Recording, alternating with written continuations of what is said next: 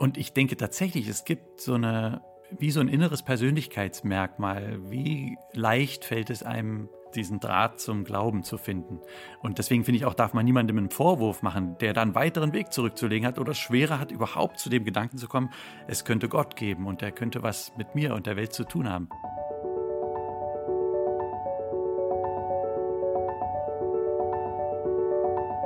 Der Flügelverleih. Mit diesem Podcast kommst du an.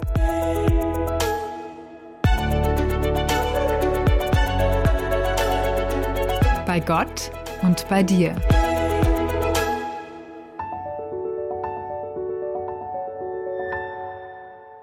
Wenn die Rezensenten, Literaturkritikerinnen oder Kulturredakteure überregionaler Zeitungen oder renommierter Radiosender über ihn urteilen, ja dann überschlagen sie sich fast. Es sind die akribisch recherchierten Details, die Titus Müllers Geschichte so viel Leben einhauchen, liest man da. Oder zum Beispiel, Titus Müller versteht es brillant, die Fäden und Figuren seiner Geschichte kunstvoll zu einem atmosphärischen Porträt der Zeit zu verweben. Oder auch, Titus Müller gehört zu den besten und kreativsten Romanautoren Deutschlands. Bei so viel Lob mutet es erfrischend bescheiden und unprätentiös an, was der vielgelobte Schriftsteller über sich selbst sagt. Er schreibt auf seiner Homepage, was ich sammle, halte ich den Menschen hin. Kleine Fundstücke, eine Murmel, eine Vogelfeder, eine alte Bahnfahrkarte. Ich bin Sammler, Staunender und Entdecker von Beruf. Was für eine wunderschöne Selbstbeschreibung und Berufsbezeichnung. Wir freuen uns wie Bolle, dass er bei uns ist im Flügelverleih. Herzlich willkommen, Titus Müller. Dankeschön, hallo. Und so ein Berliner Ausdruck, freuen wie Bolle, herrlich. ja, und was er uns heute als Sammlerstück hinhält, ist seine aktuell neueste Erzählung. Deine Spuren im Schnee heißt die. Und diesen winterlichen Spuren möchte ich nun gemeinsam mit meinem Kollegen Hannes Böhm folgen, den ich natürlich auch mit angemessener Vorfreude begrüße. Hallo Hannes. Hi Sigrid. Vielen, vielen Dank. Mensch, du hast ja wieder ein Intro rausgehauen. Da kriegt man ja direkt, also da, da läuft immer schon das Lesewasser im Mund zusammen, kann man das so sagen? Ja, pass Und als auf. Autor wird man rot. Ja, ich kann, mir, ich kann mir das vorstellen. Das ist sehr, sehr viel Lob. Aber ganz ehrlich, das waren jetzt nur drei kurze Zitate von Seiten, sind da im Internet. Seiten voller begeisterter Rezensionen. Ja, und die wollen wir auch mal gar nicht in Abrede stellen. Wir ahnen, dass das nicht gelogen ist. Nichtsdestotrotz, lieber Titus, wollen wir nicht über die Stimmen über dich sprechen, sondern wir wollen über dich sprechen. So ein bisschen über deine Vita, so dein Leben, aber vor allem wollen wir sprechen über deine neueste Erzählung, die, wie die Sigrid schon gesagt hat, heißt Deine Spuren im Schnee. Also, es wird etwas winterlicher in dieser Erzählung und das sind ja eine Menge schöne Sätze drin. Zum Beispiel der Satz, dass Glaube schön macht. Und da wollte ich dich direkt mal fragen, lieber Titus, wieso macht der Glaube schön? Äh, darf ich ein bisschen ausholen? Sehr gerne. Ich kann das natürlich in der Erzählung kann ich das besser sagen im Buch, aber ich versuche es mal. Ähm, wir haben uns irgendwie damit abgefunden heutzutage, dass wir sagen, man ist einfach von Natur aus egoistisch. So funktioniert unsere Welt. Es ist ein endloser Wettlauf und, und man muss Ellenbogen einsetzen und jeder Mensch ist so und das ist einfach von der Evolution her der richtige Vorgang, egoistisch zu sein. Und im Gegensatz dazu denke ich, dass der Glaube uns daran erinnert, so war nicht gedacht. Und Gott traut uns zu, dass wir ohne äh, den Wunsch, was zurückzukriegen, einfach aus Güte lieben und Dinge schön finden und uns denen zuwenden. Und da macht, glaube ich, der Glaube uns schön, wenn wir uns davon wieder mit Gesundheit anstecken lassen. Und für mich ist auch ein Hintergedanke dabei, ich denke, dass Gott so ist und dass wir deswegen auch so sind. Äh, und insofern ist es auch so ein, wie ein Kind seinen Vater anguckt und, und äh, liebt und mag und der guckt zurück und lieb, liebt uns und mag uns. Und das macht was mit uns. Das sieht man ja auch auf Kindergesichtern. Wenn die gelobt werden, wenn die geliebt werden, dann blühen die richtig auf und strahlen. Und das ist viel wohltuender und gesünder als unser heutiges äh, Setz ruhig deine Ellenbogen ein und jeder muss auf sich gucken.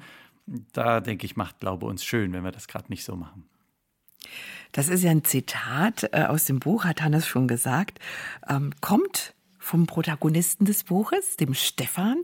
Und er sagt das über ein Mädchen, das er kennenlernt in einer Bibliothek, während er Vögel zeichnet. Ich verrate mal ein bisschen was, aber nicht zu viel. Das ist eine sehr folgenschwere Begegnung. Ähm, Stefan ist ein junger Mann, der ähm, Glauben eigentlich jetzt nichts so am Hut hat, ein zurückgezogener Charakter, der im Supermarkt arbeitet, viel einstecken muss und zum Ausgleich immer mal wieder malt, zeichnet sehr gut, ein großes Talent hat, eine Mappe vorbereitet, um sich fürs Kunststudium zu bewerben. Und dann trifft er eben ähm, die Lenja, die ähm, ja ihn sehr bezaubert vom ersten Augenblick an. Und die Lenja ist ein Mädchen, die ist schön, weil sie glaubt findet zumindest Stefan. Und das ist der Anfang dieser Geschichte, über die wir heute sprechen. Aber wir möchten auch über dich sprechen, Titus. Weil ähm, das, die ganze Geschichte ist ganz, ganz spannend. Es geht um Schönheit, um die Schönheit des Glaubens, um diese beiden Menschen. Aber wie ist denn dieser Glaube in dein Leben gekommen? Wie hast du diese Schönheit entdeckt, von der du gerade gesprochen hast? Es ist ein holpriger Weg und der ist auch immer noch holprig. Natürlich, äh, angefangen hat es einfach damit, dass ich in eine Pastorenfamilie geboren wurde und äh, die biblischen Geschichten gehört habe und mit mir gebetet wurde und ich selber beten gelernt habe und glauben gelernt habe. Aber es ist trotzdem für mich eine Entdeckungsreise mit äh, viel suchen, viel fragen. Ich verwerfe manches wieder. Ich, ich äh, lese ein schlaues Buch. Also das muss ich ja euch als Verlagsmenschen gar nicht sagen. Bei mir sind es oft Bücher. Nach einem Buch denke ich, oh, aber also das muss man ja eigentlich auch noch mal neu beleuchten oder noch mal ein bisschen anders sehen.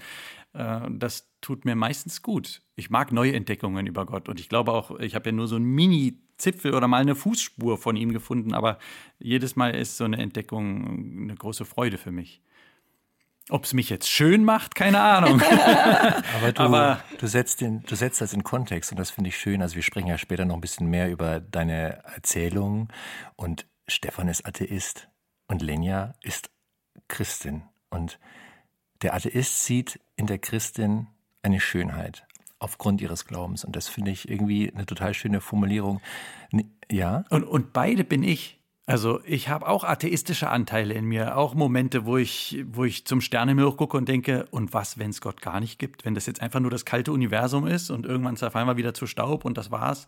Also ich kann Stefan genauso gut verstehen wie Lenja in der Geschichte und auch seine Gegenargumente gegen den Glauben, wenn die darüber diskutieren kenne ich selber gut und, und, und klopfe damit mein eigenes Denkgebäude ab und denke manchmal, oh, aber da ist die Säule ganz schön morsch. Also wenn man mal danach mhm. fragt oder so. Also ist beides auch Teil von mir. Spannend. In, in beiden, in beiden äh, Figuren ist, ist ein Teil von dir. Titus, wir gehen mal nochmal ganz, ganz weit zurück. Du schreibst schon sehr lange. Wir haben gehört, du bist renommiert, du bist preisgekrönt, du bist sogar im Pen-Club. Äh, wer weiß, was das ist, wird auch wissen, oh, okay, da kommt nicht jeder rein. Wie ging das los bei dir? Ich glaube, du wolltest eigentlich Lehrer werden, richtig? Ja, das stimmt. Lehrer für Deutsch und Geschichte, das war der Plan. Das geht schon in die richtige Richtung. Ja, immerhin, genau. Und dann habe ich im Studium äh, die ersten Romane geschrieben und dann habe ich gemerkt, ich kann davon leben. Damals natürlich in Sozialbauwohnungen, kein Auto, kein Urlaub, aber ich konnte gerade so davon leben und dann habe ich gesagt, dann mache ich das weiter. Meine Eltern waren natürlich nicht entzückt. Die haben verlangt, dass ich zu Ende studiere, habe ich auch gemacht. Äh, und die haben gehofft, dass ich irgendwann einen ordentlichen Beruf ergreife, haben sich Sorgen gemacht. Würde mir vielleicht ähnlich gehen. Aber ein bisschen ist auch das in, in der Geschichte, in, in, Deine Spuren im Schnee enthalten, wenn die Eltern von Lenja sich so Sorgen machen über den jungen Kerl, der Kunst studieren will. Und der Vater dann so fragt, kann man denn davon leben? Diese Frage habe ich schon so oft gehört. Immer bei Lesungen, kann man denn davon leben? Das ist so die, die wird so vorsichtig vorgetragen, aber tastet mhm. quasi ab, dieses Künstlersein. Das ist doch nur ein Hirngespinst. Und äh, ich habe das halt irgendwie für mich so erobert, auch mit jedem Buch mehr Leser dazu erobert und spät geheiratet. Das hat auch genützt, weil wenn man nur für sich selber zuständig ist, dann reicht's. Dann kann man auch sagen, im Notfall esse ich mal eine Woche lang nur Nudeln, wenns Geld alle ist. Und jetzt als Familienvater ist natürlich die Verantwortung größer, aber ich hatte ja genug Zeit, um Anlauf zu nehmen und ja, wieder neue Leser mit jedem Buch zu gewinnen. Aber es ist schon in der Tat so, als Buchautor leben zu können vom Schreiben. Das ist schon was Besonderes. Also dann muss man seine Kunst schon wirklich gut beherrschen und man muss auch eine große Leserschaft haben, damit das so klappt. Also insofern Kompliment an dich, lieber Titus, dass das schon von relativ frühen Zeiten an für dich so aufgegangen ist, diese Rechnung, und du diese Frage klar beantworten kannst mit Ja, man kann vom Bücherschreiben leben. Ist vielleicht auch ein Vorbild für andere, die zögern, weil sie sagen, oh, das ist vielleicht ein Hobby bestenfalls, aber so richtig ernsthaft brauche ich das nicht machen. Nein, es kann schon sein, dass man diese Tür für sich aufmacht und das wirklich als Beruf machen kann. Und ernsthaft ist immer gut. Also ich würde mich nicht selber bremsen. Wenn, wenn man dafür brennt, dann muss man Vollgas geben. Aber klar, irgendwie muss man erst mal sich ernähren. Ich hatte ja BAföG damals noch im Studium und habe es dann eben irgendwann nicht mehr beantragt, weil es so ging. Aber man muss dazu auch sagen, das war damals eine Zeit, wo historische Romane sehr beliebt waren. Da war ja die Päpstin und ein bisschen vorher die Säulen der Erde und der Medikus und die Verlage haben danach gelächzt. Da haben gesagt, wir wollen Mittelalterstoffe und an sowas habe ich geschrieben und das passte gerade sehr gut. Also wäre ich zehn Jahre später eingestiegen, hätte es vielleicht nicht so funktioniert. Kannst du auf einen Schlag sagen, wie viele Bücher du im Laufe deiner Schriftstellerkarriere geschrieben hast? Also man, du wirst Ach so, geschrieben. Ich dachte, ja. verkauft. Jetzt ja. habe ich schon den Kopf geschüttelt hier hinterm Mikro, aber geschrieben, oh je, um die 30. Mhm. Aber das sind nicht alles dicke Romane. Also dicke Romane sind vielleicht 14 oder so. Und diese Erzählungen und die Sachbücher, die kleinen Essays sind ja dünnere Bücher auch. Kann man sagen, so grob für einen, so einen dicken Roman, für so ein Werk, so Pi mal Daumen ein Jahr? Ja, mindestens ein bis zwei Jahre. Also für manche habe ich zwei gebraucht und für manche eins. Das Ziel ist natürlich immer nur ein Jahr. Dann bist du, dann bist du älter, als du aussiehst. Das ist ja nett. Weil für 14 Romane ah, anderthalb bis zwei Jahre plus die anderen. Mhm. Naja, mein erster Roman ist erschienen, da war ich 24. Und jetzt bin ich 46. Das haut schon hin. Mhm. Wow. Hast du manchmal Sorge, dass dir die Ideen ausgehen? Nee, nee, die Ideen nicht. Also ich habe Ideen ohne Ende. Äh, und ich muss dann immer so jonglieren und überlegen, was würde jetzt passen und was, was gärt schon so ein paar Jahre in mir und wer jetzt reif und wer dran. Da wird immer verhandelt, äh, was ja auch vom Markt her muss es ja auch passen, was interessiert auch die Leute gerade oder was hat ein Jahrestag. Das macht es ja auch interessanter. Hannes, der Marketingmensch, nickt. ja, ja. Genau. Aber, Ideen habe ich keinen Mangel. Mein, mein, Problem ist eher, dass ich dann denke, okay, wie viele Jahre habe ich noch und kriege ich da alles unter? Aber du bewegst dich schon sehr, sehr gerne in der Vergangenheit. Also wenn man deinen Namen hochwirft, werden die meisten Leute sagen, ah, das ist doch der mit den historischen Romanen. Du bist jetzt so äh, im Laufe der Jahre immer näher an die Gegenwart herangerückt. Also wir haben ja so eine äh, Erdbeben in Portugal vor, was weiß ich, ich weiß jetzt nicht. 1755, 17, ja. Müsst es eigentlich wissen, ich war erst in Lissabon.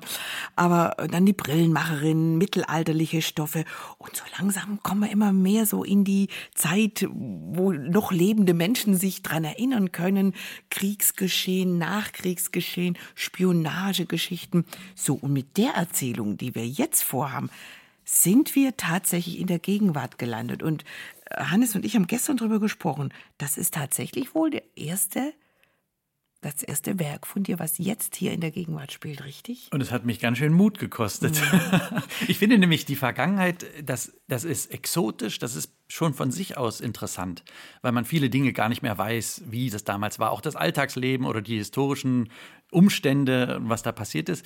Und wenn man über heute schreibt, das kennt ja jeder. Und mhm. das interessant zu schildern, das, was eigentlich jeder kennt, finde ich eine viel größere Herausforderung. Ach so, nach dem Motto, da kann man dir Fehler nachweisen oder, oder nee, nicht Fehler, Motto, sondern, sondern es könnte, es könnte abgegriffen sich anfühlen. Mhm. Also wenn man beschreibt, wie jemand Straßenbahn fährt, und es ist nicht vor 50 Jahren und da kommt ein Schaffner durch und, und man hat so eine Kleingeldwechselkassette vorm Bauch. Da, da, dadurch ist es ja schon wieder interessant, weil man es heute so nicht mehr kennt. Aber wenn ich beschreibe, wie man heute Straßenbahn fährt, könnten die Leser ja aussteigen und sagen, ja, fahre ich selber ich. dauernd. Also mhm. da muss man dann eben das Bestaunenswert und das Interessante im Alltäglichen finden. Und ja, das finde ich nicht so leicht. Was hat dich bewogen, tatsächlich jetzt mal eine Erzählung vorzulegen, die im Hier und Jetzt spielt? In Berlin des Jahres, sagen wir mal, in Berlin des 21. Jahrhunderts, in den 20, frühen 20er Jahren sozusagen. Ja. Habe ich noch nie drüber nachgedacht. Und jetzt fragst du mich das. Boah, was hat mich bewogen? Ich wollte eine Liebesgeschichte erzählen und ich wollte, wie ich es oft auch schon gemacht habe, über den Glauben schreiben. Aber ich schreibe ja immer so, da wo ich jetzt gerade stehe, also was ich gerade äh, neu für mich entdeckt oder entfaltet habe. Und das passte einfach im Hier und Heute. Bücher, die in der Gegenwart spielen, sind ja manchmal auch etwas kürzer dadurch, dass diese Beschreibungen, diese Detailbeschreibungen fehlen. Da spricht die erfahrene Lektorin, genau. Ein historischer Roman ist immer 100 Seiten dicker als ein Krimi oder sowas. Man muss einfach viel mehr schildern, weil man da nicht lebt. Oder, oder auch in Science Fiction ist ja oft sehr viel blumiger, weil man da seiner Fantasie irgendwas hinzufügen kann oder sogar muss, damit der Leser sich vorstellen kann, wie das in der Welt dann da mal aussieht. Aber das können wir uns vorstellen. Und du hast ja auch irgendwo die Gabe, sowohl die opulenten, mehrhundertseitigen, dicken Schinken zu schreiben. Gleichzeitig schaffst du es auch auf wenigen Seiten, in dem Fall jetzt 100, keine 160 Seiten, relativ schlank trotzdem eine Geschichte zu erzählen. Und wenn man das liest, dann merkt man auch, wie sehr du Wortkünstler bist, wie, wie wenig Worte, wie wenig Sätze du brauchst, um Dinge auszudrücken. Und vielleicht nehmen wir das zum Anlass, direkt schon mal so ein bisschen die Kurve zu kriegen zu genau dieser Erzählung, die du jetzt frisch, also zu, zur Stunde frisch vorgelegt hast. Deine Spuren im Schnee heißt sie. Es ist eine Liebesgeschichte, eine Glaubensgeschichte. Hauptpersonin ist, wie die Sigrid das gerade schon skizziert hat, der Stefan, Kunststudent ist, Atheist ist und die Lenja, die, ähm, ja, die auch so Anfang 30 sein wird, denke ich mal, schätze ich mal, und die ein gläubiger Mensch ist. Und die beiden treffen sich. Es kommt zu einer Begegnung in der Bibliothek, sprechen wir gleich nochmal drüber. Und zwischen denen entspinnt sich eine Beziehung. Und das ist so der Dreh- und Angelpunkt deiner Geschichte. Wie bist du auf die Idee gekommen, diesen Stoff in eine Erzählung zu gießen? Bisschen habe ich es ja schon erzählt, aber eine Sache habe ich noch nicht verraten. Ich habe mich tatsächlich als in diesen jungen Jahren, wo man sich zum ersten Mal, zum zweiten Mal verliebt und das noch so überwältigend ist, habe ich mich mal allerdings vor der Tür der Bibliothek verliebt. Da kam eine raus und ich wollte gerade rein. Und das Verrückte ist, dann haben wir uns beide umgedreht und sind beide zutiefst erschrocken, dass wir uns da so angeguckt haben. Und ich war so äh, hin und weg, aber ich habe sie nie wieder gesehen. Was? ja, und in der Erzählung kann ich das mal besser machen.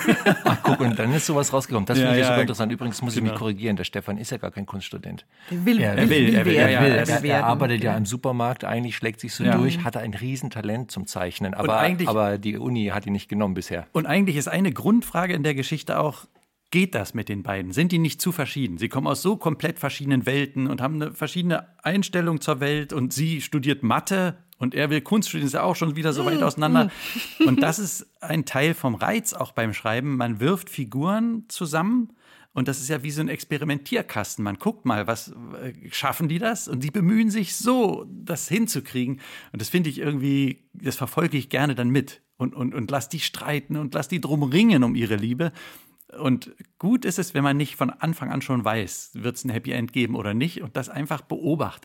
Aber das verraten wir ja auch. Genau, das Nein, ist nein, das war, ganz ich, wichtig. ich, Das das, wird war hier nicht kein Anlauf, es zu Genau, verraten. aber, aber das, das ist sehr wichtig, Sigrid, dass du das sagst. Also, liebe, liebe Zuhörerinnen, lieber Zuhörer, keine Sorge, wir spoilern hier nicht das Ende. Nee. Auf keinen Fall.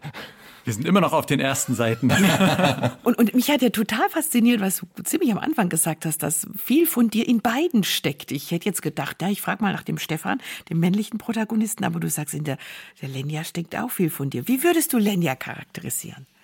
Immer wenn es knifflig wird, wenn sie, wenn sie angegriffen ist, Sorge hat, Angst hat, dann sucht sie sich was mit Zahlen, was sie beruhigt. Äh, Also denkt über Primzahlen nach, guckt sich die Autokennzeichen an und die Zahlen da drauf, denkt über mathematische Probleme nach. Und ich bin zwar selber, ich habe nie Mathe studiert, bin jetzt nicht der absolute Zahlenmensch, aber ich kann das nachvollziehen, wenn es bei mir so ist mit dem Kreativen und all dem, was so schwammig ist und schwer greifbar ist, dann mache ich mal gerne die Steuerabrechnung oder sowas oder äh, irgendeine Statistik oder so. Ich, ich mag auch Zahlen. Sudoku habe ich ehrlich gesagt noch gar nicht angefangen, aber äh, stimmt, wäre vielleicht mal eine Idee. Weil Zahlen sind so schön klar. Eine 2 ist eine 2 und eine 5 ist eine 5. Und trotzdem haben die ein anderes Gefühl. So jede Zahl ist ja auch verschieden in ihrer Art und, und, und man hat vielleicht Vorlieben, hat eine Lieblingszahl oder so. Also es war mir nicht schwer, mich auch in die Mathematikstudentin reinzudenken. Aber auch sie, die so stark wirken könnte, hat eben Ängste und Sorgen im Leben und dummerweise trifft das mit Stefan ungut zusammen. Also das, was er erstmal so von sich zeigt, äh, löst auch in ihr bestimmte Ängste aus und das müssen die eben herausfinden. Aber ich traue mir nicht mehr zu sagen, sonst kriege ich hier gleich wieder ein, wenn ich spoilere. Okay, dann glaube ich, müssen wir dir hier und da mal eine Vorlage geben, die du dann auch entspannt beantworten kannst. Aber weißt du, wir reden ja gerade über Lenja. Du sagst, sie ist Mathematikstudentin und hat dieses Ding für Zahlen, an denen sie sich festhalten kann. Und das fand ich auch in dem Buch sehr interessant. Genau diesen Aspekt, dass sie auf der einen Seite sehr rational unterwegs ist und die Zahlen ihr eine Sicherheit geben, an der sie sich festhalten kann. Gleichzeitig ist sie äh, mit dem Glauben aufgewachsen. Meine, Im Verlauf der Geschichte bekommt sie die Zweifel und stürzt in diese Glaubenskrise rein. Das denke ich, können wir schon verraten, ist ja auch wichtig äh, über das weitere Gespräch. Aber dass sie eben als so rationaler Mensch trotzdem in der Lage war, zumindest an Gott zu glauben, wobei das ja eigentlich so Gegensätze sind. Oder ja. wie empfindest du das? Ja, das ist extra über Kreuz gemacht. Also das Klassische wäre ja gewesen, äh, die Künstlerin ist gläubig und der Mathematikstudent ist zu rational für den Glauben. Aber ich glaube, dass das Leben gar nicht so ist. Also dass man nicht sagen kann, alle, die jetzt Wissenschaftler sind oder die so rational denken, sind weniger affin zu glauben. Und ich denke tatsächlich, es gibt so eine wie so ein inneres Persönlichkeitsmerkmal. Wie leicht fällt es einem, diesen Draht zum Glauben zu finden.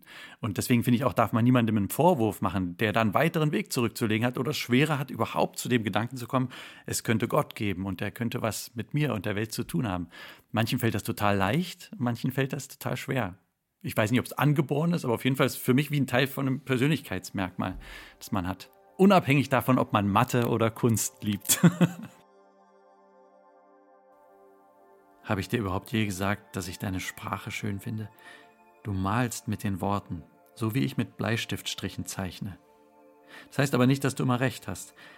Ich habe alles aufgefahren, was ich konnte. Hexenverfolgung, Religionskriege, Verfolgung von Homosexuellen, Unterdrückung der Frau. Du sahst traurig aus. Warum konnte ich es nicht fürs Erste gut sein lassen? Warum musste ich immer weitermachen?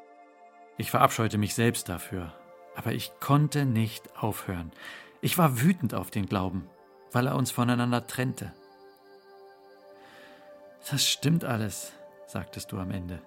Und es ist furchtbar. Denk bloß nicht, dass ich mir immer so sicher bin in meiner Sicht auf die Welt. Aber ich glaube, dass Gott sie gemacht hat, dass er sie gewollt hat und liebt. Das ist mir wichtig. Ist ja auch eine angenehme Vorstellung. Wirklich, ich beneide dich drum. Nur ist sie realistisch? Ich darf das fragen, oder?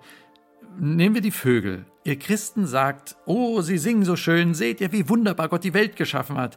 Biologen wissen allerdings, dass sie nur singen, um ihr Revier abzugrenzen und anderen Vögeln ihre Art zu sagen, hau ab, hier bin schon ich. Du sahst mich erstaunt an. Das sagst du, der so liebevoll Meisen und Rotkehlchen zeichnet? Ich kann's ja nicht verdrängen. Bezaubernd finde ich sie trotzdem. Die Lerche singt mehr als Darwin erlaubt. Das habe ich mal irgendwo gelesen. Und so empfinde ich's. Zum Revier abgrenzen würde ein hoher Warnton ausreichen, mechanisch und klar. Wie die Vögel im Frühjahr Musik jubeln, das geht weit darüber hinaus. Das ist kunstvolles Spiel, verstehst du? Luxus. Es lässt sich nicht mit der bloßen Funktion erklären. Das brachte mich ins Grübeln. Ich musste zugeben, dass du damit einen guten Punkt angesprochen hattest. Wir Menschen dürfen das auch, sagtest du. Und wir tun es. Wir leisten uns eine verspielte, fröhliche Kindheit. Und als Erwachsene haben wir Kunst und Musik und Romane und tolle Architektur und Reisen.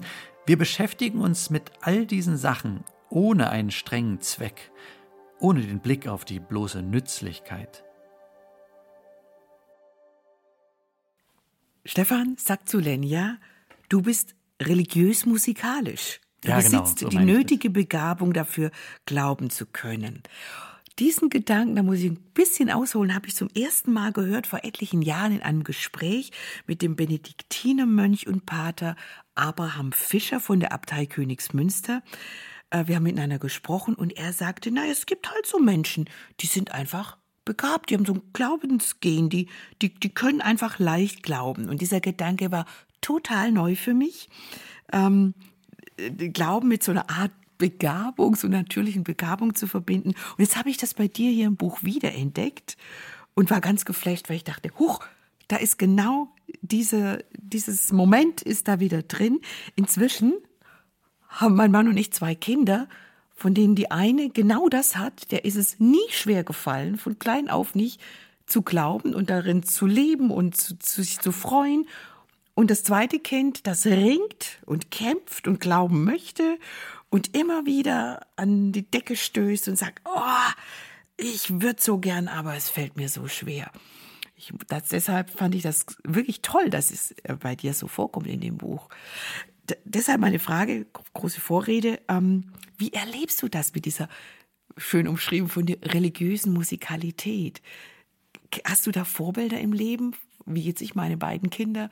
Ist das, kennst du da auch Leute, die, wo du denkst, ja, die einen, den einen ist das total leicht, die anderen haben da echt ihren Kampf mit.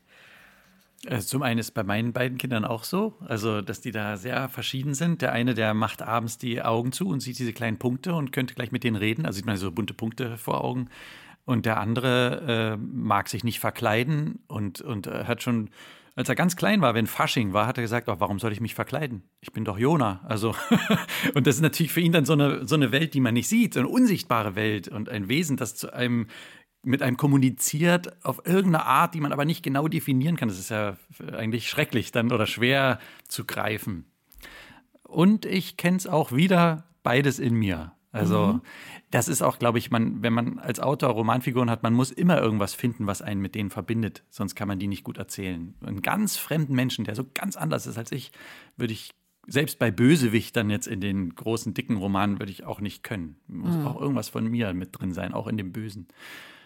Und das Thema Glauben, eben, dass es einem mal leicht fällt und mal schwer fällt, das ist dann zwar nicht diese Musikalität, aber es ist trotzdem eine Tagesfassung, wo man einfach voller Vertrauen, fast schon Urvertrauen da reinmarschiert und dann wieder Wochen vielleicht, wo man sagt, ich habe jetzt aber schon lange nichts mehr gehört, gefunden, irgendwie empfunden und, und muss mir das jetzt nur rationell sagen, dass es dich gibt, Gott.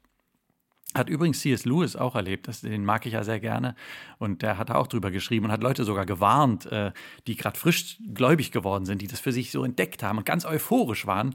Und er hat gesagt, rechne nicht damit, dass das so bleibt. Und wenn mhm. das Gefühl weg ist, äh, heißt das nicht, Gott ist auch weg. Aber das kannte er, das Phänomen. Ja, das finde ich auch super tröstlich. Also gerade so jemand wie C.S. Lewis, wer sich ein bisschen mit dem beschäftigt hat, ähm, Schlagwort, gut, Narnia trifft es jetzt nicht so, aber so seine Bücher, die er über den Glauben geschrieben hat, es waren ja auch einige, wo man sich denkt, Mensch, so ein kluger Mann, so ein kluger Mann, der,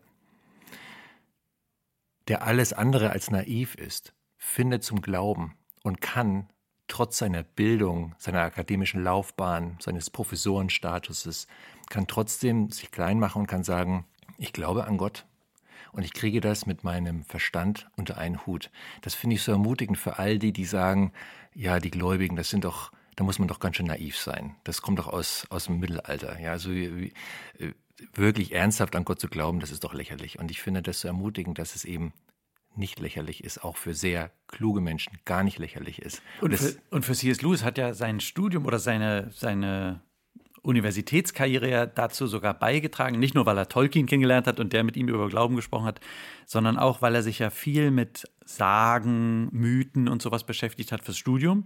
Und dann hat er die Bibel gelesen und hat gedacht, meine Güte, das ist ja, die Sagen und Mythen sind ja nur ein Abklatsch, das ist ja nur so ein Nachhall. Und da steckt so viel Wahrhaftigkeit drin und das, das, hat für ihn eigentlich gut zusammengepasst. Er musste dafür nichts abschalten oder wegdrücken von seinem wissenschaftlichen Weg.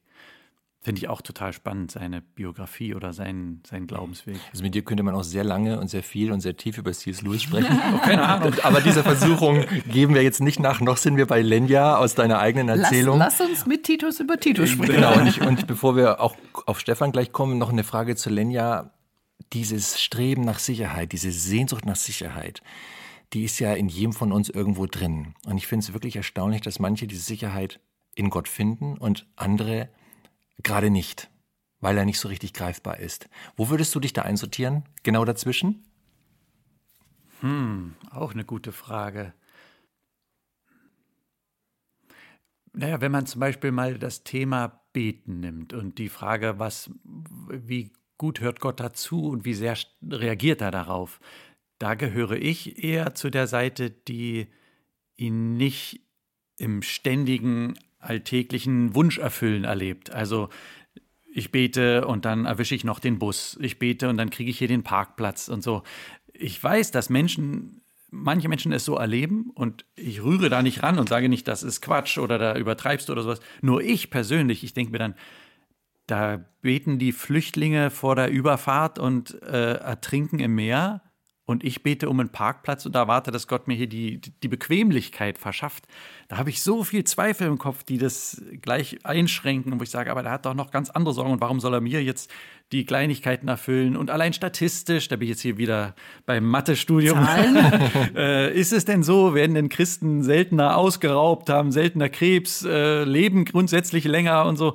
Das haut ja auch irgendwie nicht hin. Und dann kommt bei mir eben die Frage auf, ist das Gottes Ziel, es uns bequem und angenehm zu machen? Muss man das nicht auch hinterfragen? Ist das ist, äh, natürlich könnte er sich um alle, der könnte uns wie eine Glucke, wie kleine Küken einfach unter seine Flügel nehmen, uns Futter zu scheffeln und, und rund um die Uhr uns äh, vor allem bewahren. Aber irgendwie hat er einen anderen Plan und traut uns da ganz viel zu. Wir versagen dabei ständig. Es ist natürlich hart für ihn wahrscheinlich, das zu sehen aber ein Teil seiner Arbeit mit uns, denke ich. Hannes, darf ich, darf ich mal diese Sache mit dem Gebet jetzt gerade fragen, weil Titus das angesprochen hat, oder wolltest du noch ein bisschen über die Lenja? Absolut. Du hast eben gerade das Beispiel Gebet genommen. Auch das war eine Stelle in deinem Buch, wo ich sehr aufgehorcht habe. Du siehst, hier sind so quietschepinke Zettel drin. da spricht Stefan übers Gebet mit einem anderen Bekannten von Lenja aus der Gemeinde und da habe ich echt aufgehorcht er, er ringt darum, was ist das eigentlich, das ganze Prinzip des Betens. Ich meine, schreib, schreibst du, Gott ist die absolute Güte. Kann es da nötig sein, ihn zum Gutes tun zu drängen? Und er weiß doch schon alles. Warum sollen wir ihm unsere Bedürfnisse vortragen? Sollen wir um Dinge bitten, damit er sich mehr um uns kümmert? Beten wir, um noch mehr herauszukitzeln? Also da stellst du diese ganzen Fragen. Ähm, also Stefan stellt sie, aber, ja, aber auch ich. Es sind, es sind deine Fragen, die du stellst.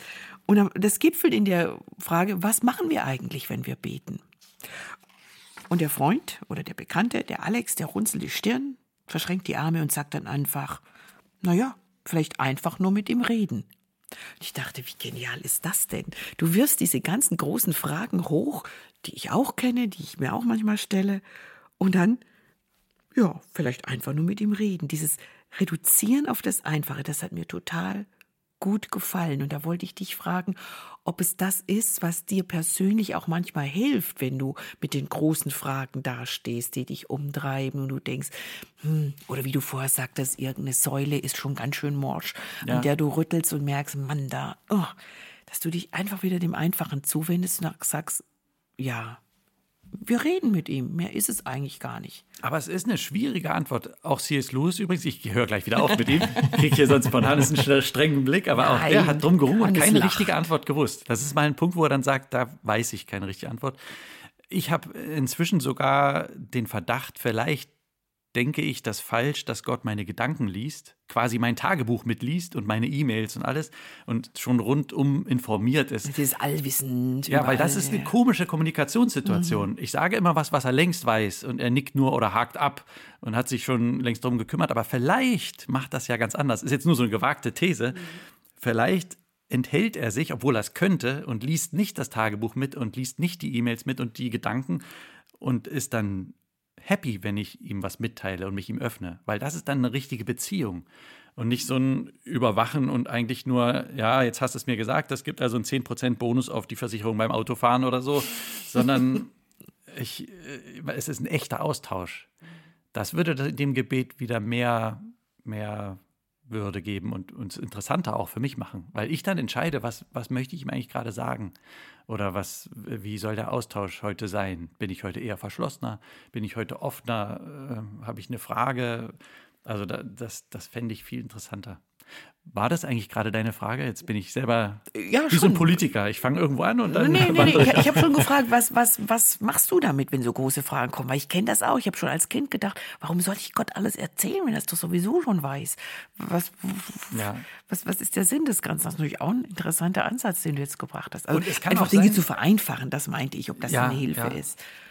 Ach, ich habe da gar keine Hilfe. Ich eiere rum wie wir alle. Aber, wir aber eiern ich, gemeinsam. Aber ich frage mich auch, ich frage mich auch, ob wir vielleicht im Westeuropa ein bisschen abgedriftet sind, was den christlichen Glauben angeht und zu sehr auf dieses äh, es macht mein Leben schöner gucken.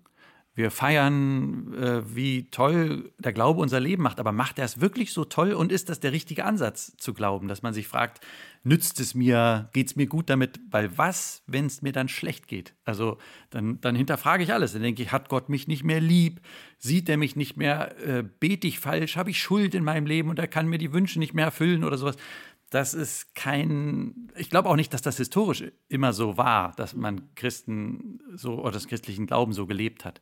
Vielleicht müssen wir da ein bisschen aufpassen, dass wir einfach auch akzeptieren, es ist gut zu glauben, weil es Gott gibt. Ja. Fertig. Genau. Ohne, ohne noch und wenn er mir dann und es sollte so sein, sondern erstmal einfach nur, ich bin es ihm schuldig und es ist einfach klar, wenn es ihn gibt und alles gemacht hat, dann bete ich ihn an, fertig. Ja, ich glaube auch, dass der Ansatz, was habe ich davon, komplett falsch ist, sondern es geht um Beziehung. Und da sind wir auch schon bei dem Thema Gebet auch richtig. Warum sollte man mit Gott reden? Da weiß doch eh schon alles. Weil Reden Beziehung ist. Ne? Weil Reden Beziehungsarbeit ist und weil Reden oder miteinander im Gespräch sein ein zentraler Gegenstand, ein zentrales Element von Beziehung ist. Und die, da habe ich eine ganz eigene, äh, einfache Antwort ja, für, auf die Frage, wenn, wenn man sie mir stellen würde. Wir sind Beziehungswesen. Wir brauchen uns untereinander und wir brauchen auch äh, dieses ähm, Gott-Mensch, diese Gott-Mensch-Beziehung, weil die das entscheidende Lebenselixier eigentlich ist für uns. Dafür sind wir gemacht. Das steht ja schon auch am Anfang von der Bibel. Warum hat Gott uns denn erschaffen? Weil er Gegenüber wollte, ja. Ganz genau. Was, ja. was ist das für ein Ritterschlag für uns Geschöpfe, dass dieser, dass dieses allmächtige Wesen in uns ein Gegenüber sieht. Ja, das ist, aber gut, auch das führt jetzt wieder in, in eine andere Richtung, aber vielleicht nochmal ganz kurz zu diesem Schlagwort, auch die Frage, die du aufge, aufgegriffen hast. Und ich finde, wenn wir wieder auf dein Buch zurückkommen, es ist eigentlich auch eine Hommage an eine Beziehung. Und zwar eine Beziehung zwischen zwei Menschen, äh, exemplarisch, aber auch diese ähm, vertikale Beziehung Gott-Mensch, die Frage nach dem Sinn und dem, und dem, warum ich eigentlich da bin. Und das macht deine Erzählung auch so besonders. Und äh, bevor wir da in den nächsten, in den nächsten Aspekt nochmal aufgreifen, die Frage, dein zweiter wichtiger Hauptprotagonist ist der Stefan. Wie würdest du den charakterisieren? Ähm, der wohnt ja auch in meiner Wohnung, in der ich früher in Berlin gewohnt habe. Im Schrank vom Onkel Kurt. Ja, die, also diese alten Möbel, das ist genau, also wenn man neu irgendwie, also ich habe hab damals Abi gemacht und bin zu Hause ausgezogen und hatte dann, man muss sich ja irgendwie möblieren. Alles alte Sachen von irgendwelchen Leuten geschenkt gekriegt, geerbt, wie auch immer. Äh, nur eine Schraube in der Wand als Garderobe und all das, was ich in der Geschichte auch schreibe. Wie ihm peinlich ist plötzlich, als Lenja ihn besucht und seine Klingel ist ja nur wie so eine Hupe quasi und die kommt in die Wohnung. Das ist alles so unfertig und, und gar nicht so schön eingerichtet. Und er sieht das in dem Moment erst, wo sie es sieht, sieht er es dann mit ihren Augen und erschreckt so ein bisschen. Und auch was ähnlich ist zwischen uns, ist, dass er da schüchtern ist, dass er sich nicht traut, so auf sie zuzugehen. Das klingt jetzt vielleicht anders, wenn wir hier so quatschen. Jetzt kenne ich euch schon ein bisschen, wir, wir, haben ja auch Jahre schon miteinander zu tun. Aber ich bin nicht der, der im Zug jemanden ansprechen würde oder auch wenn ihm was stört. Meine Frau ist da ganz anders. Also wenn da einer zu laut Musik hört oder sowas, geht die hin und sagt, würden Sie bitte Ihre Musik leiser machen. Und ich denke dann, toll, wenn er jetzt aufsteht und Ärger will, muss ich dich verteidigen. Also geh bitte nicht ein. ähm, aber sie ist da viel offener und kommt lockerer mit Leuten in Kontakt. Also da kann ich seine Hemmungen gut verstehen. Also ist es ist ein zurückhaltender Typ? Ein ernsthafter Typ, ein fragender Typ, eben der dir diese Fragen aufwirft. Wunderbar, diese Antwort gerade wieder von dir, Hannes. Im Einfachen liegt oft die Antwort bei all diesen Fragen, habe ich jetzt gerade auch wieder gedacht, mit dem Gegenüber. Und, und was ihn auch ausmacht, er will die Welt sehen. Und zwar wirklich sehen. Er, will, er guckt ja länger hin, wenn er was zeichnet. Das ist ja nicht nur so ein vorbeihuschender Blick, wie wir ihn oft haben, sondern er muss es ja begreifen und in all seinen Facetten wahrnehmen, damit das gut zeichnen kann. Und deswegen denkt er auch über so Sachen nach. Wenn Vögel singen, das hat so eine Schönheit, aber ist das dann äh, einfach so nur schön oder ist es das Warnsignal, geh weg, hier ist mein Baum und hinterfragt so die Sachen, weil er ja auch gerne Vögel zeichnet und so. Hannes, du sagtest, es ist eine, eine Geschichte, auch äh, eine Beziehungsgeschichte, wie zwei Menschen sich finden. Und du hast da, du bist ja unser Zitatefinder, ein wunderschönes Zitat rausgeschrieben, was ich auch, was sehr berührend ist, das Kennenlernen der beiden ähm, beschreibt Stefan dann in dem Bild eines Tunnels. Er schreibt, du warst weit weg, Wir mussten einander erst finden. Es war wie beim Tunnelbau. Du hast auf der einen Seite gegraben und ich auf der anderen. Wir wollten uns in der Mitte begegnen. Ich hatte die Sorge, dass wir aneinander vorbeigraben könnten. Oh, das hat so viel Poesie, aber so ein bisschen was Schweres. Aber das passiert sicher manchmal. Ja. Also es gelingt ja nicht jede Beziehung oder jeder Versuch, eine Beziehung aufzubauen. Und manchmal haben die Leute einfach aneinander vorbeigegraben und unter anderen Umständen mit einer anderen Herangehensweise wäre es was geworden. Da sehe ich dich so ein bisschen vor der Bibliothek, in die, in die erschrockenen Augen der Dame gucken, die da gerade rauskam. Ist dir das eigentlich schwer gefallen? Ich meine, deine beiden Protagonisten sind Menschen, die anfangen, den, das Gegenüber interessant zu finden und auch direkt Gefühle zu entwickeln.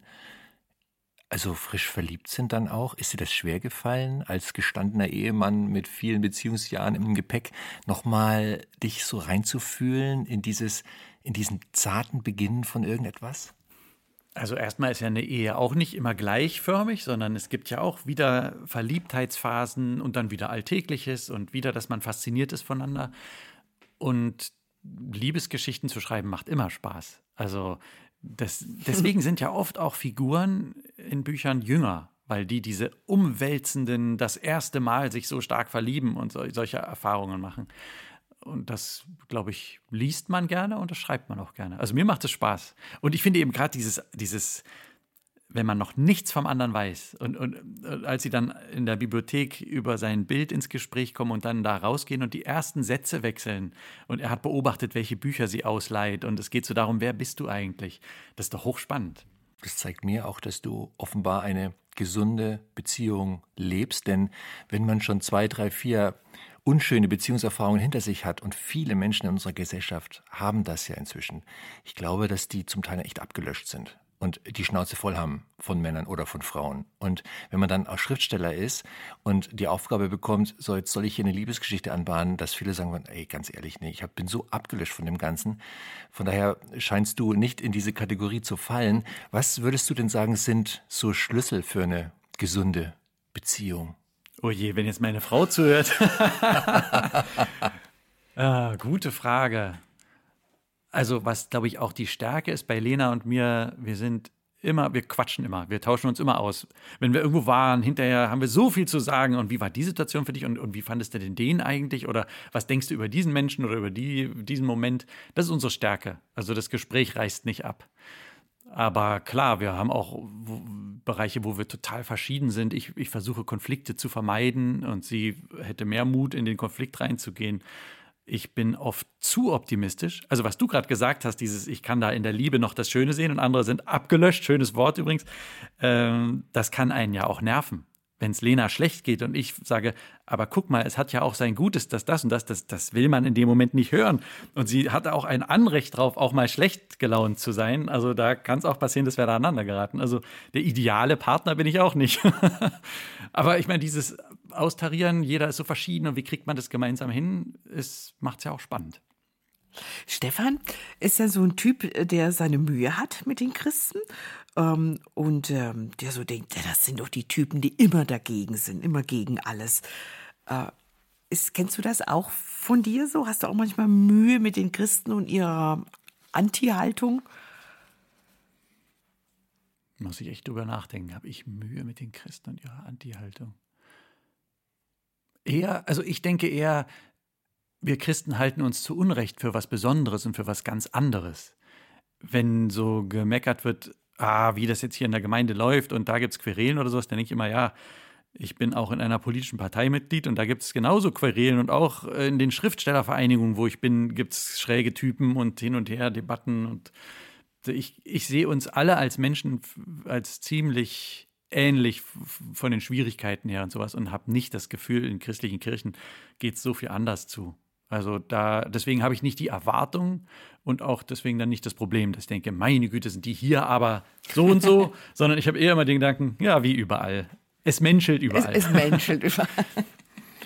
Der Stefan ist Atheist, hat eine ganze Menge Fragen gegen Gott oder, oder Statements gegen Gott, hat gleichzeitig aber die Offenheit, sich trotzdem genauer hinzugucken, hast du ja vorhin auch so beschrieben. Und zentral in der Erzählung ist ja, dass dass Lenja ihren Glauben verliert oder zumindest tief in Zweifel gerät. Und Stefan sich dann auf die Suche macht. Er macht sich auf die Suche nach dem Glauben, um ihr zu helfen, den Glauben wiederzufinden. Das, das ist so aus meiner Sicht so das entscheidende Ding in dieser Erzählung, dieser entscheidende Dreh, der so ungewöhnlich ist und der auch so schön ist. Und dann macht er sich auf die Suche nach dem Glauben und macht das tatkräftig. Er fährt nach Griechenland und besteigt den Olymp. Wie bist du denn auf dieses, auf diese Idee gekommen? Genau, also ihn dorthin reisen zu lassen, auf den Olymp zu steigen. Ja, wo sucht man? Wo sucht man danach? Das habe ich mich ja auch gefragt. Also er würde jetzt nicht in eine Kirche gehen so, und sich auf die Kirchenbank setzen und sagen, jetzt äh, bete ich mal und frage nach Gott. Und im Grunde fängt er ja die Suche auch an, bevor er selber das überhaupt so für möglich hält oder da sich so reinhängt. Ähm, er hat zu viel Abwehr, zu viel Fragen und auch Kritik am Glauben, aber er weiß, dass es ihr gut getan hat und dass sie es verloren hat, schmerzt ihn und er will ihr helfen. Finde ich eine schöne Motivation, um sich mit dem Glauben zu beschäftigen. Also weil sie ein Jahr vorher praktisch auf dem Olymp war als, als Reise. Richtig, und genau. Er knüpft da an. Ja, da gibt es so ein Foto und äh, ja, ist, wie viel verraten wir, wie viel verraten wir nicht, aber ähm, Erzähl ruhig. Ja, ja du schneidest es dann raus. Ja, ja wenn du, wenn du spoilerst, schneide ich das. Gnadenlos. Da gibt es ja mitten im Satz einfach einen Cut. Achtungs, Triggerwarnung, Spoilerwarnung. Naja, sie hat, sie hat auch Zweifel, ob er, wie ernst er es wirklich meint. Beide haben, das ist das Verrückte. Also sie, sie reden zwar miteinander, aber das zu übermitteln, wie sehr sie sich eigentlich lieben, wie sehr es ihnen am Herzen liegt miteinander, das fällt ihnen schwer, das deutlicher zu machen.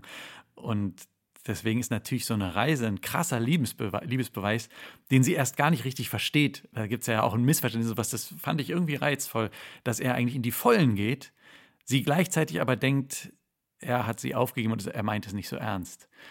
Deswegen war für mich die Reise auch äh, reizvoll. Und er versucht ja ihren Weg nachzuverfolgen. Er denkt, die steht da auf diesem Foto, das ich gesehen habe, vor so einer kleinen Kapelle und, und schwärmt davon, jetzt will ich mal sehen, was macht das mit mir und kann ich das für sie vielleicht wiederfinden?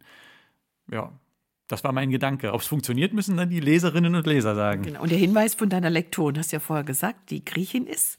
Die, die Agentin, sagt, da, ja. Ach, Agentin, da, da gibt es so eine, eine tolle Kapelle da oben. Genau.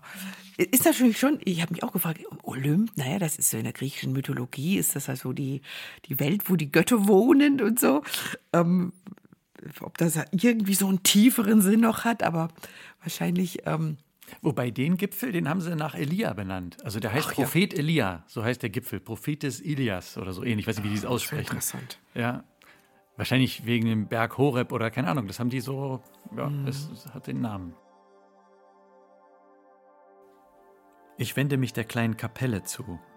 Welchen Sinn hat es, hier sowas zu errichten? Wollen die Bergsteiger beten?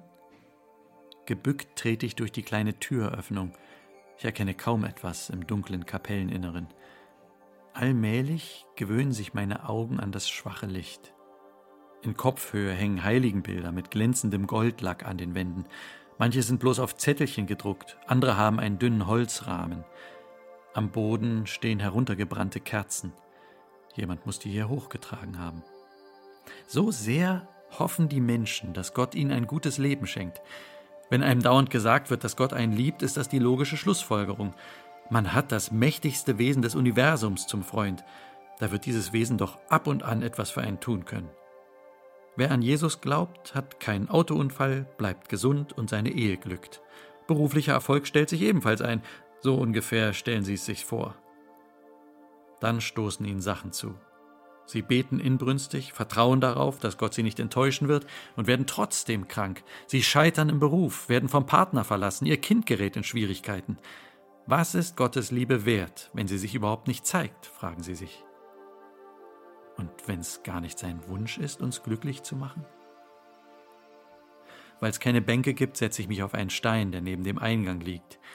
Es kommt mir vor, als wärst du eben erst hier gewesen vor fünf Minuten. Dein Duft schwebt noch im Raum. Ich weiß nicht, wo ich anfangen soll mit der Suche nach der Bedeutung von allem. Einsamkeit, Verrat, Mord, Missbrauch, Vernachlässigung, Prahlerei, Eifersucht, Gier, Geiz. Überall auf der Welt werden den Menschen Wunden geschlagen. Gleichzeitig werden weder die Guten beschützt, noch geht es den Unmoralischen schlecht. Es gibt Glück ohne Verdienst und Verhängnis ohne Schuld. Gott lässt es einfach so geschehen. Den Anschlag auf Hitler hat er nicht glücken lassen. Bonhoeffer wurde aber kurz vor Kriegsende noch umgebracht.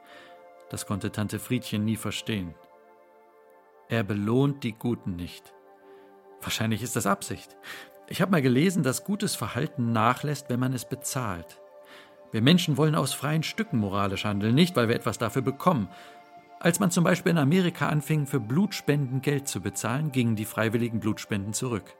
Das Geld hatte die Freude am Helfen zerstört.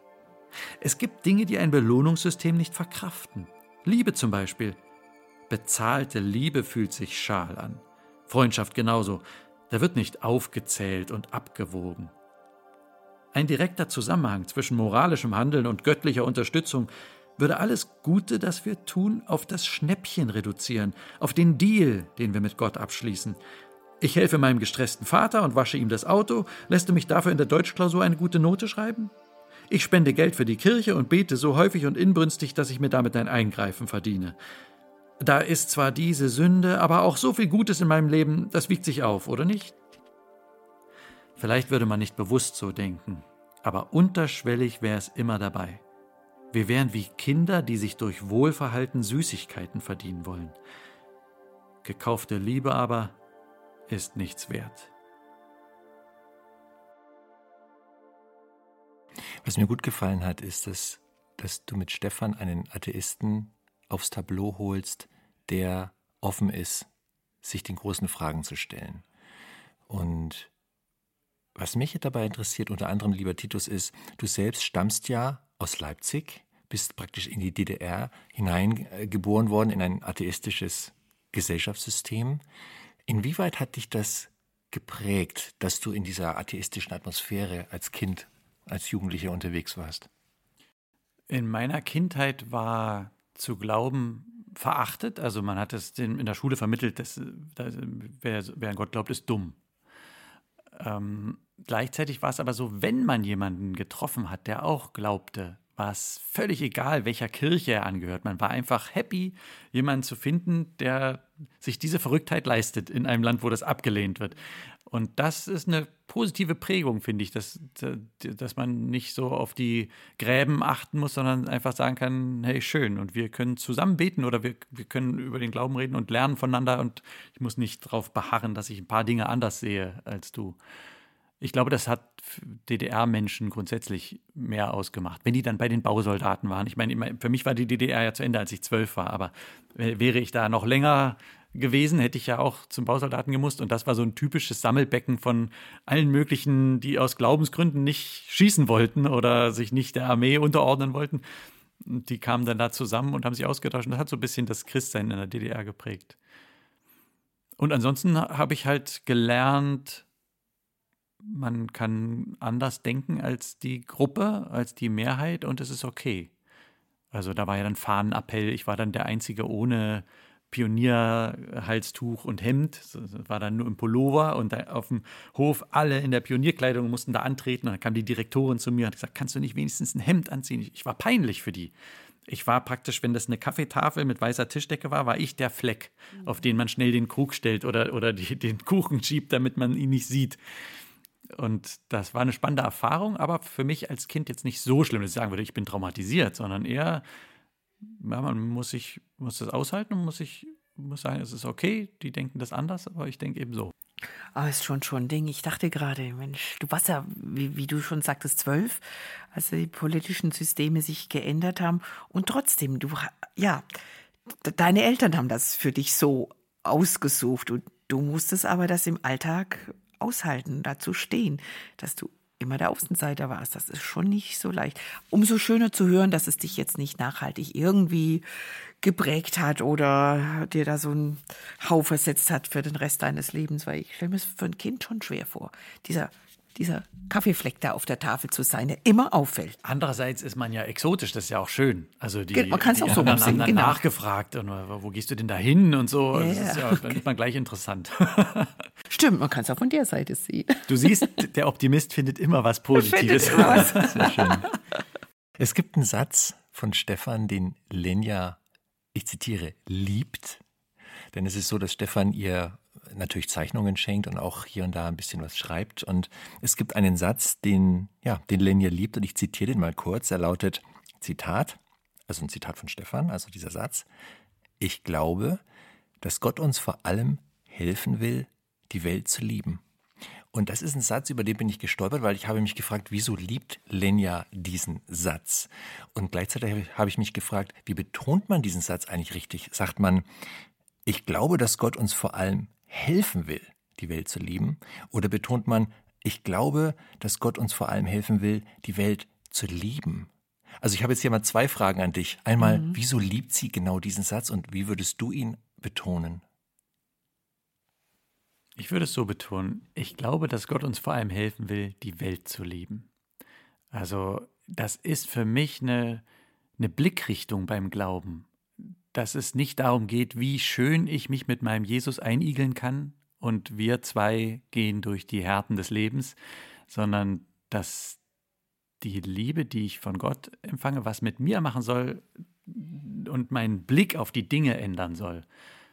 Soll klingt jetzt auch schon wieder so blöd, aber also es ist, es gibt ja diese, diese Strömung auch im Glauben, dieses innige ähm, mein Herz und Gottes Herz sozusagen. Früher hat man ja sogar dann, haben Nonnen ein bisschen auch fantasiert in die Richtung, sie wären die Braut äh, von Jesus. Also es ging sehr in so eine Gefühlsrichtung von sehr großer Nähe zwischen Gott und dem Menschen, dem einzelnen Menschen.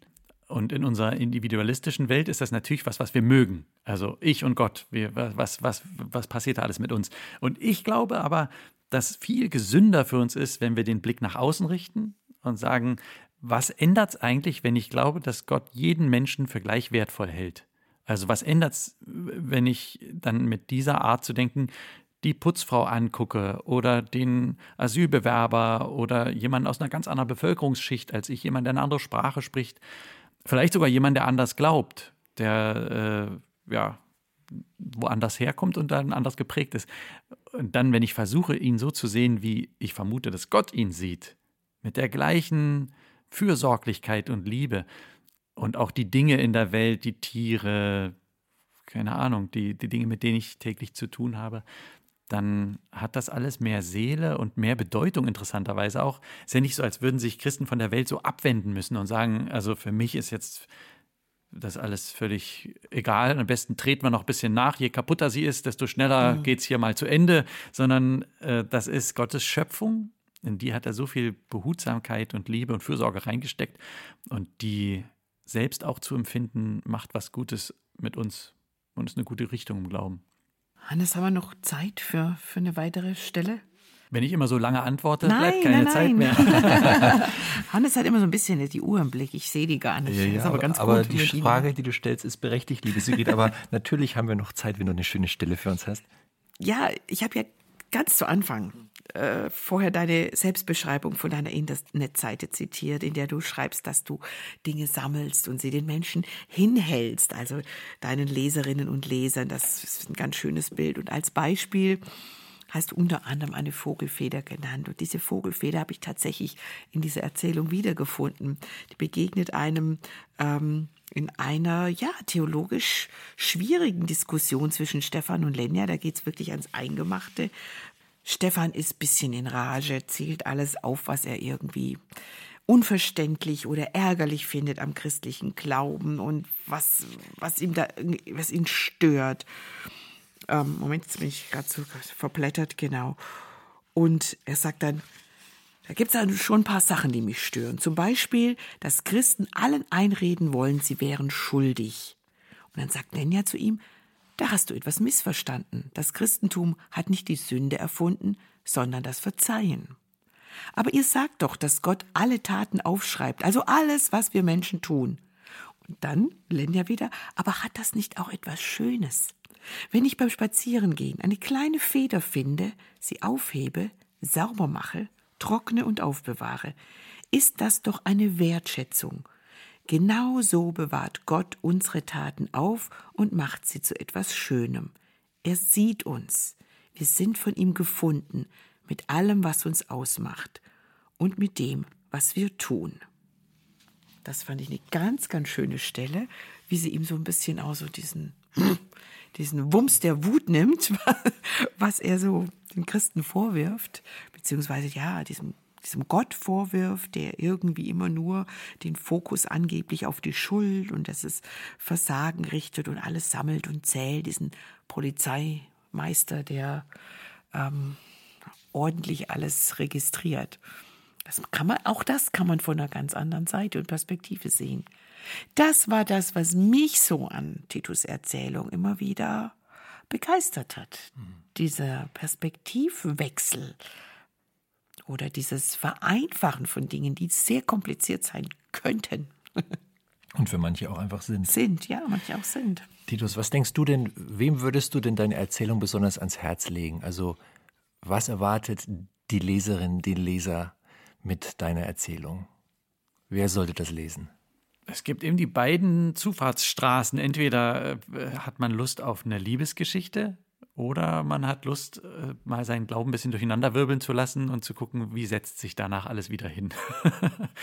und beides ist ja ein legitimer Anlass zu lesen. Also ich denke, und, und be beide würden auch Spaß dran haben. Entweder wenn man sich mehr darauf fokussiert, ob die beiden es schaffen und wie gegen all die Widerstände und oder wenn man sagt, ich habe auch Fragen, so wie der Stefan, und würde das gern mal mir genauer anschauen. Aber ich wollte noch sagen, Hannes, ihr habt dem Buch so ein schönes Cover gegeben. Also das freut mich total. Einmal, dass man ihren roten Mantel sieht, der mhm. auch in der mhm. Geschichte vorkommt. Ja. Und so ein, so ein Winterbild, was gleichzeitig von Liebe spricht, aber auch eben von, man muss sich durch eine Kälte, durch eine Winterlandschaft durchbewegen. Gefällt mir richtig gut. Vielen, vielen Dank. Ja. Ist man als Autor auch immer happy, wenn man dann sein Buch zum ersten Mal in den Händen hält. Das glaube ich, das ist bestimmt ein spannender ja, Moment. vielen Dank, lieber Titus. Und das ist eine der wichtigsten Aufgaben im Marketing, dass man auch die Autoren glücklich macht und dass die nachher auch mit dem Buchcover happy sind und nicht sagen, eigentlich ist das Buch ja toll, aber das sieht aus wie Hund. das wollen wir doch vermeiden. Na, so, na, wirklich nicht. Es war ein großes Lesevergnügen. Danke. Also du bist ja wirklich, also jetzt auch da wieder, jetzt wollen wir nicht wieder in die Lobhudelei kommen, aber du verstehst es wirklich, mit Worten und Sätzen umzugehen und mit wenigen, mit wenigen Sätzen viel Bilder zu malen. Meine Güte, die nächsten Tage schreibe ich mit viel mehr Schwung. Danke euch. Wie schön. Ja, äh, danke an dich, lieber Titus, dass du ja, dass du mit uns dir die Zeit genommen hast, über das Buch zu sprechen. Danke. Sehr gern. Hat sehr viel Freude gemacht. Und wie immer geht auch ein Danke an dich raus, liebe Zuhörerinnen, lieber Zuhörer. Wir freuen uns sehr, dass du Zeit mit uns verbracht hast. Und das Buch, über das wir gesprochen haben und aus dem Titus Müller vorgelesen hat, die eine oder andere Passage, heißt Deine Spuren im Schnee. Du bekommst es überall, wo es Bücher gibt und wie immer empfehlen wir dir besonders deinen örtlichen Buchhändler. Mehr über Titus Müller erfährst du in den sozialen Medien und auf der Webseite titusmüller.de. Falls du ihn mal live erleben willst, stehen da auch eine Menge Lesungstermine. Das lohnt sich. Ja, und wenn dir die Folge gefallen hat, freuen wir uns über ein Abo oder über eine positive Bewertung. Und zum Schluss möchten wir dich daran erinnern, dass der Glaube auch dich schön macht. Und falls du noch auf der Suche nach ihm bist, dann lass dir gesagt sein, um ihn zu finden, musst du nicht unbedingt auf den Olymp steigen.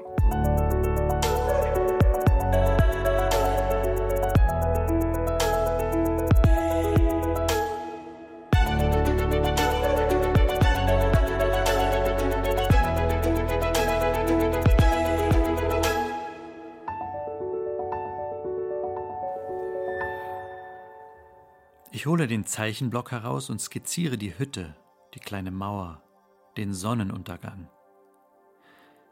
Das Problem mit dem Beten habe ich nicht gelöst. Wie kann ich mir einen guten Dienstplan im Supermarkt wünschen oder einen Studienplatz an der Kunsthochschule, während andere verhungern, die genauso ernsthaft beten? Wenn er unser Vater im Himmel ist, dann ist er auch der Vater der Menschen in den Flüchtlingsbooten und der Vater der Unberührbaren in Indien, und der Vater der Slumkinder in Brasilien. Während wir erwarten, dass Gott unser Stoßgebet erhört und uns einen Parkplatz schenkt, ersaufen verzweifelte Familien im Mittelmeer. Flüchtlinge ersticken im LKW. Kinder verbluten in der Ukraine. Irgendwas ist gehörig falsch daran.